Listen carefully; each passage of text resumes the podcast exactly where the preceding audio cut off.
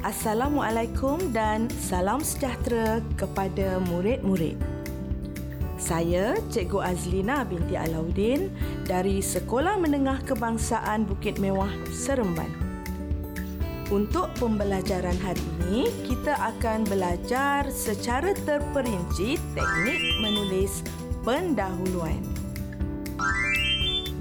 Untuk hari ini, secara khususnya kita akan belajar menulis pendahuluan jenis pantun dan takrif umum. Suka cikgu jelaskan terlebih dahulu objektif pembelajaran kita pada hari ini. Dua objektif yang ingin kita capai pada hari ini ialah menghasilkan pendahuluan jenis pantun dan takrif umum yang lengkap yang mengandungi empat elemen binaan pendahuluan. Kedua, menghasilkan pendahuluan yang lengkap yang mengandungi sekurang-kurangnya enam ayat yang gramatis. Penulisan sesebuah karangan pendahuluan memainkan peranan besar dalam menghasilkan karangan yang cemerlang. Pendahuluan yang menarik akan menyebabkan pembaca ingin terus membaca. Dengan kata lain, pendahuluan yang menarik akan memberikan impression yang mantap kepada sesebuah karangan tanpa melengahkan masa, kita teruskan pembelajaran kita. Cikgu sangat pasti guru di sekolah telah mengajar murid-murid untuk menganalisis soalan sebelum kita memulakan penulisan kerana setiap elemen dalam soalan berupaya membantu murid-murid untuk menghasilkan pendahuluan dengan tautan yang mantap. Dalam setiap tajuk, murid perlu menganalisis soalan dan mengenal pasti isu, ayat pernyataan. Ayat pernyataan merupakan huraian kepada isu dan ayat tugasan yang juga dikenali sebagai kehendak soalan. Sebagai contoh, tajuk karangan berikut. Pengajaran dan pembelajaran abad ke-21 dilaksanakan di sekolah-sekolah pada masa ini kerana banyak memberi kebaikan kepada murid. Huraikan kebaikan pengajaran dan pembelajaran abad ke-21 tersebut. Berdasarkan tajuk ini, isunya ialah pengajaran dan pembelajaran abad ke-21. Ayat pernyataannya pula, pengajaran dan pembelajaran abad ke-21 giat dilaksanakan di sekolah-sekolah pada masa ini kerana banyak memberi kebaikan kepada murid dan ayat tugasannya kebaikan pengajaran dan pembelajaran abad ke-21 tersebut. Kita sudah membuat analisis. Langkah seterusnya, murid-murid perlu menyenaraikan isi-isi penting berdasarkan ayat tugasan. Langkah ini penting bagi memastikan tiada isi dimasukkan ke dalam benaan pendahuluan. Secara sumbangsaran, cuba murid-murid senaraikan isi-isi yang relevan. Mengasah bakat kepimpinan. Seterusnya, pembelajaran tidak membosankan dapat membina keyakinan diri dalam kalangan murid. Isi yang keempat, lebih banyak memperoleh maklumat melalui perkongsian ilmu. Dan yang terakhir, melahirkan murid berdisiplin dan bertanggungjawab. Baiklah, kita sudah berjaya membuat analisis soalan dan menyenaraikan isi-isi penting. Seterusnya, elemen yang perlu ada dalam sesebuah pendahuluan untuk menghasilkan pendahuluan cemerlang atau pendahuluan yang mempunyai tautan yang mantap. Dalam sesebuah pendahuluan, perkara-perkara yang perlu ada ialah penerangan isi secara umum, menjurus kepada tajuk. Yang ketiga, ayat rangsangan. Yang keempat, hala tuju soalan atau ayat tugasan. Dan yang terakhir, ungkapan menarik. Jenis-jenis pendahuluan. Walaupun murid-murid menjawab soalan yang sama, tetapi jenis pendahuluan yang berbeza akan memberi impak yang berbeza terutamanya dari segi laras bahasa yang dihasilkan. Antara jenis pendahuluan yang ada ialah pendahuluan jenis definisi atau takrif umum, pendahuluan jenis sejarah, isu semasa, persoalan, jenis dialog atau pantun atau seni kata lagu, persoalan, jenis ucapan atau pendapat, jenis tokoh atau petikan berita dan yang terakhir pendahuluan jenis gabungan. Hari ini kita akan belajar cara menulis pendahuluan, jenis pantun dan juga jenis takrif umum. Untuk menghasilkan pendahuluan jenis pantun, murid-murid perlu mencipta atau menggunakan pantun yang menyentuh isu dalam tajuk. Cikgu pasti murid-murid sudah pandai membina pantun kerana dari tingkatan satu, murid-murid telah didedahkan kepada penciptaan pantun. Merujuk kepada soalan latihan hari ini, isu kepada tajuk karangan kita ialah pengajaran dan pembelajaran abad ke-21 atau PAK 21. Mari sama-sama kita cuba cipta pantun mengenai tema karangan iaitu PAK 21. Untuk membina pantun, kita cipta dahulu maksud pantun merujuk tema. Cikgu beri sedikit masa untuk murid-murid mencipta maksud pantun. Aktiviti pelbagai merangsang minda PAK 21 berkesan negara cemerlang. Tahniah, maksud pantun ini sangat bertepatan dengan isu. Seterusnya, kita cipta pula pembayang pantun ini. Sebaik-baiknya, pembayang pantun menggunakan unsur alam. Buat batas, tanam lada, lalu ditanam berselang-selang. Ya, bagus pembayang tersebut. Dengan menggunakan pantun yang kita cipta itu tadi, kita boleh menghasilkan sebuah pendahuluan yang menarik mengikut elemen yang diterangkan tadi kita mulakan ayat selepas pantun dengan pantun di atas menjelaskan bahawa dan kita ikuti dengan penerangan isu secara umum.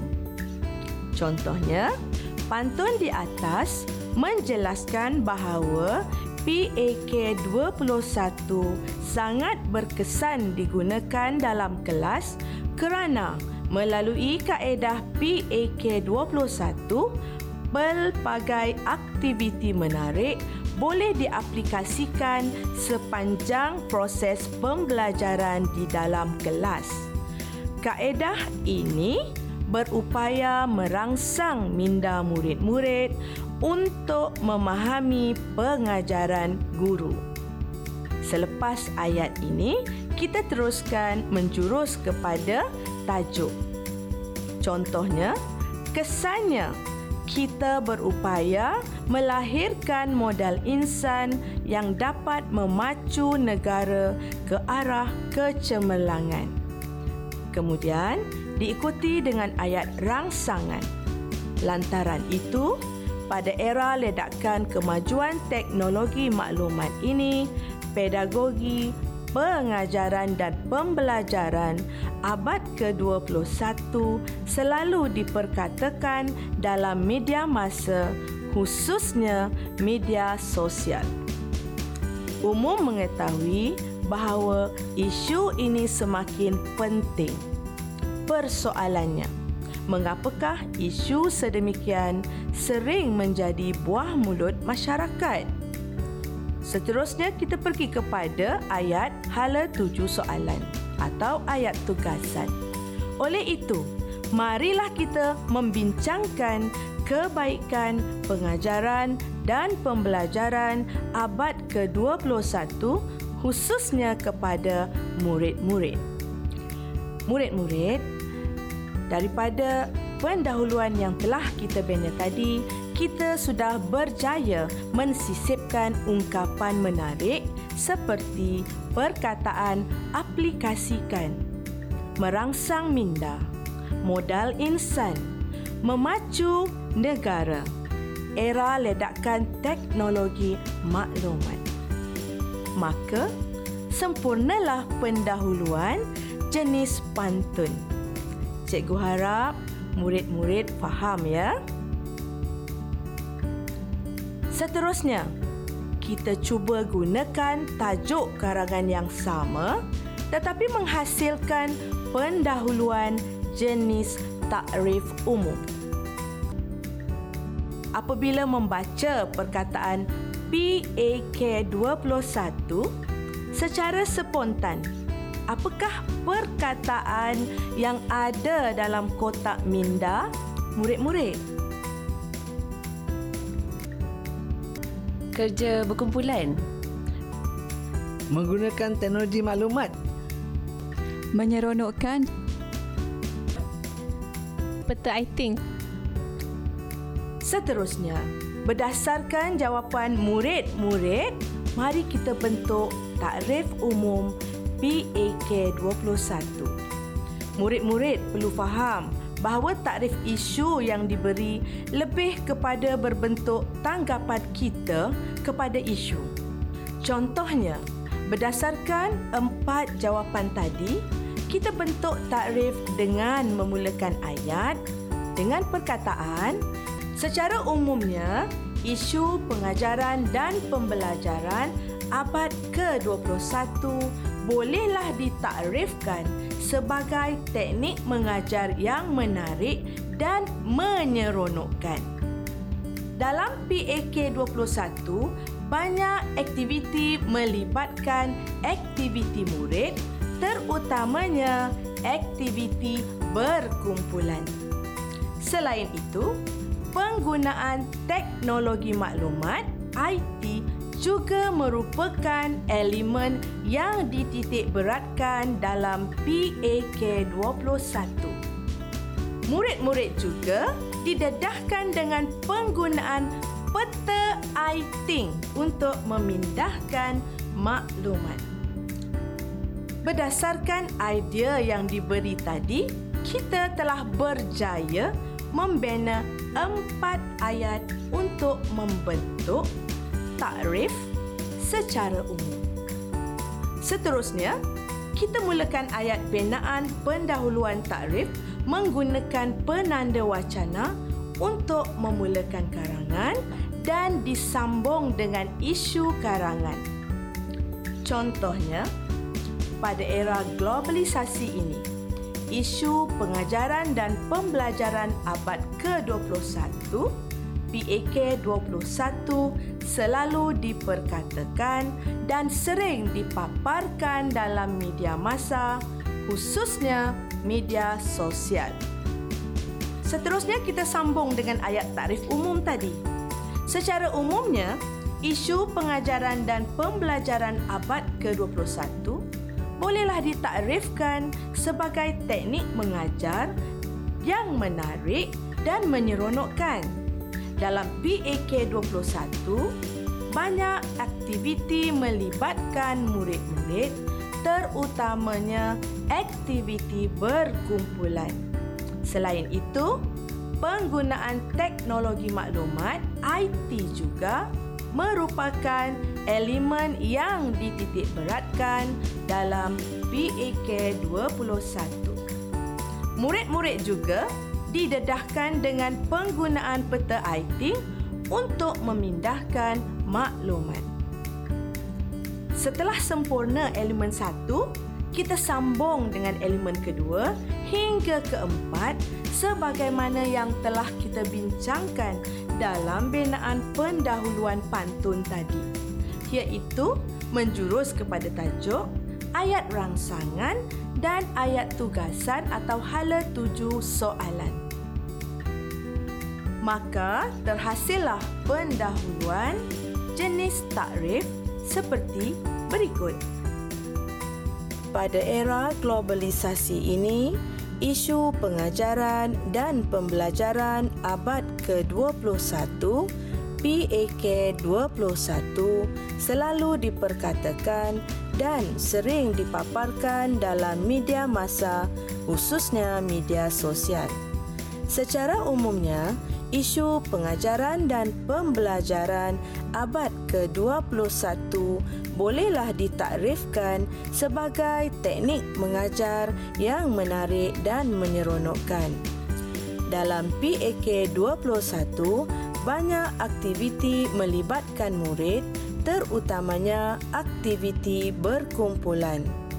Selain itu, penggunaan teknologi maklumat IT juga merupakan elemen yang dititik beratkan dalam PAK 21. Murid-murid juga didedahkan dengan penggunaan peta IT untuk memindahkan maklumat. Ayat itu tadi merupakan penerangan isu secara umum iaitu takrif umum kita sambung kepada ayat yang seterusnya.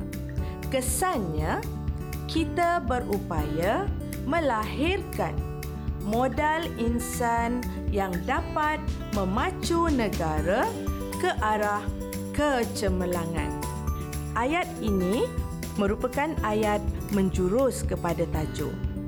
Seterusnya, lantaran itu, pada era ledakan kemajuan teknologi maklumat ini, pedagogi, pengajaran dan pembelajaran abad ke-21 selalu diperkatakan dalam media masa khususnya media sosial. Umum mengetahui bahawa isu ini semakin penting dan sering menjadi buah mulut masyarakat. Dua ayat ini merupakan ayat rangsangan. Diikuti dengan ayat berikut. Oleh itu, marilah kita bincangkan keistimewaan pengajaran dan pembelajaran abad ke-21. Ayat ini merupakan ayat yang menunjukkan hala tuju soalan ataupun ayat yang menjawab atau menjurus kepada isi. Baiklah, kita telah pun selesai menghasilkan dua jenis pendahuluan. Cikgu amat yakin semua murid telah jelas dengan teknik penulisan ini.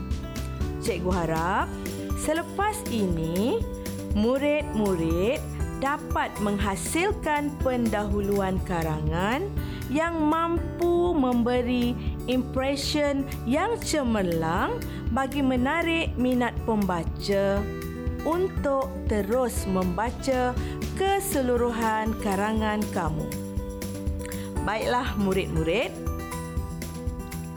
kita telah sampai ke penghujung kelas. Cikgu akhiri sesi kelas ini dengan serangkap pantun kerana kita baru selesai menghasilkan pendahuluan jenis pantun. Cikgu ingin lagukan pantun ini. Kalau ada sumur di ladang, bolehlah cikgu menumpang mandi. Kalau ada umur yang panjang, bolehlah kita berjumpa lagi. Assalamualaikum dan terima kasih. Bye.